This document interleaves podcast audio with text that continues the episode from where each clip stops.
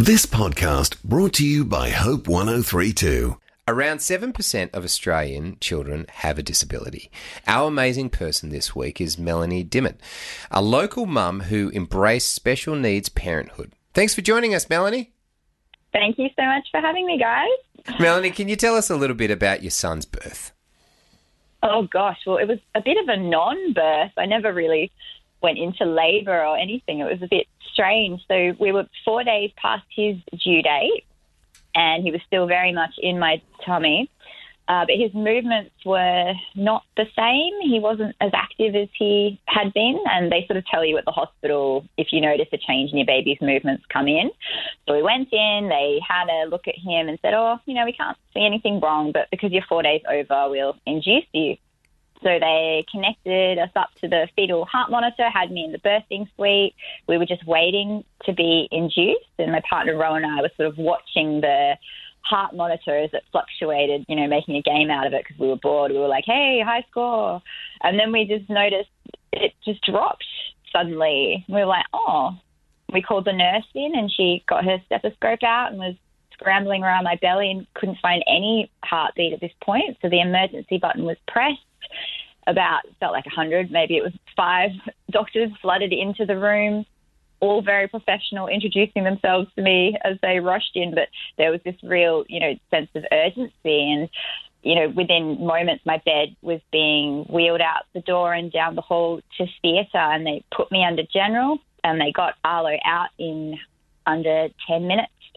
Um, but because he was deprived of oxygen during that time, he got brain damage.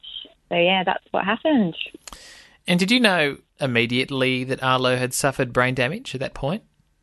Um, no, not immediately. Like he was quite distressed when he was born, but sort of by the time I woke up, he was pretty okay, very engaged. You know, the first thing he did was stare straight into my eyes, which was which was this amazing moment. Um, but we were in the NICU in hospital for a week. They cooled him down to 72 hours, so we couldn't hold him for three days, which was a bit hard. But, you know, he seemed really engaged and pretty fine. But the MRI that they did showed that he did have bilateral brain damage to the motor section of his brain. Mm. So we were aware then that there was damage, but you know the doctors were all very positive and said, "Look, just focus on the baby in front of you. He looks good.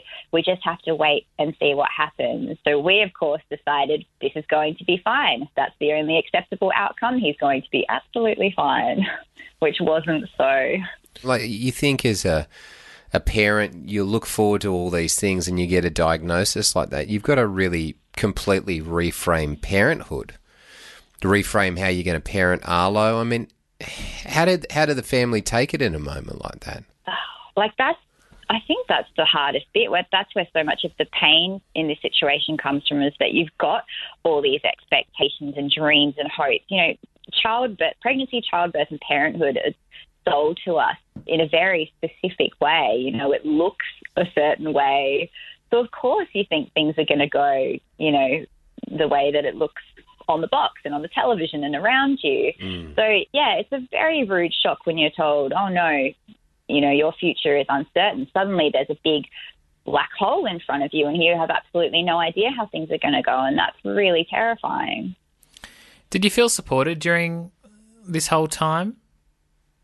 Yeah, very much so. Like our family and friends have been incredible. And I think Ro and I have sort of managed to be on the same page throughout this, which is, you know, pretty amazing. It's really stressful for couples. I mean, early parenthood is anyway, and then you throw in a disability and it just everything is amplified.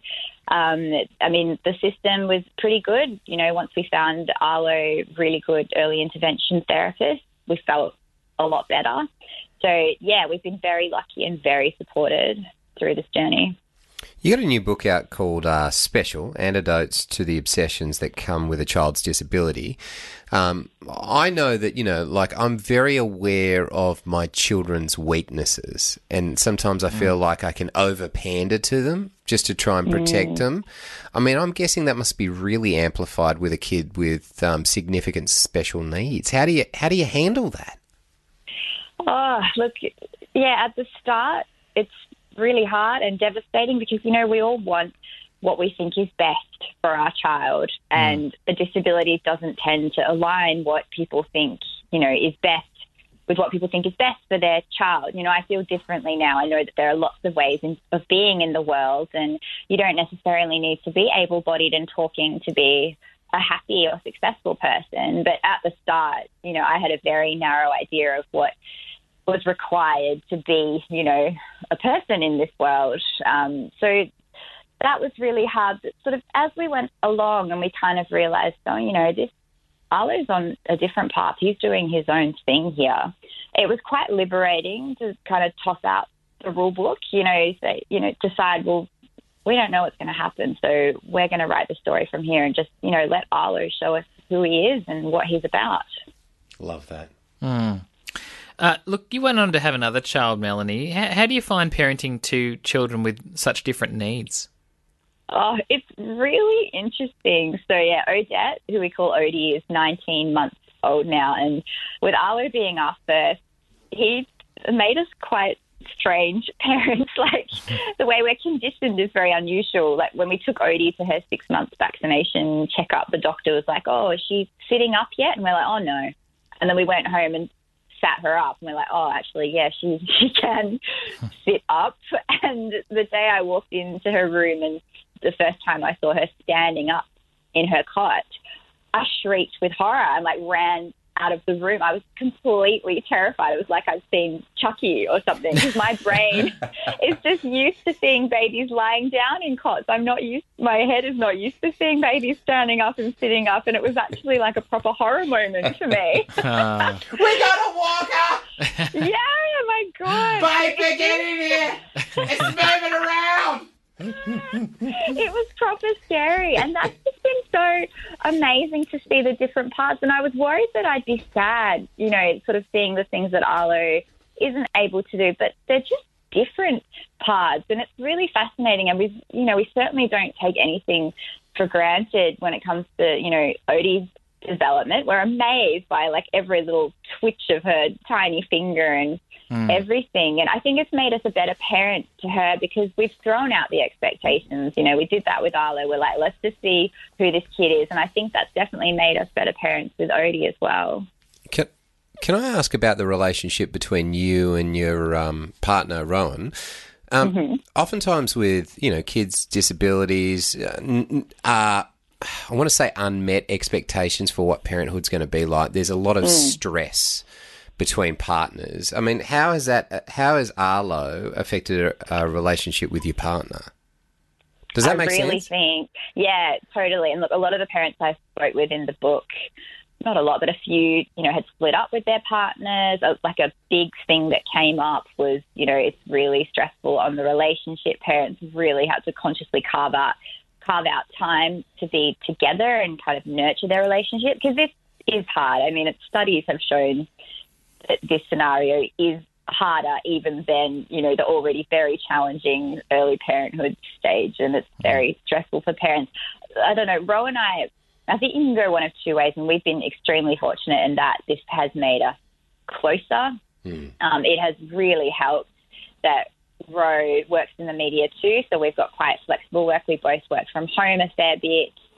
He has been able to go to arlo's appointments and sort of see what's going on. Like, I think a lot of the pain and stress comes from parents not being on the same page. You know, one parent really being in the thick of it with the child, like going to appointments and talking to the doctors, and the other parent maybe being at work and not really knowing, you know, as much of what's going on and being in different stages of processing it. Hmm. So, I mean, we're, it's not perfect, and yeah, we have really hard days, and I certainly miss our relationship, you know, how it was before children. I'm sure most parents would say that.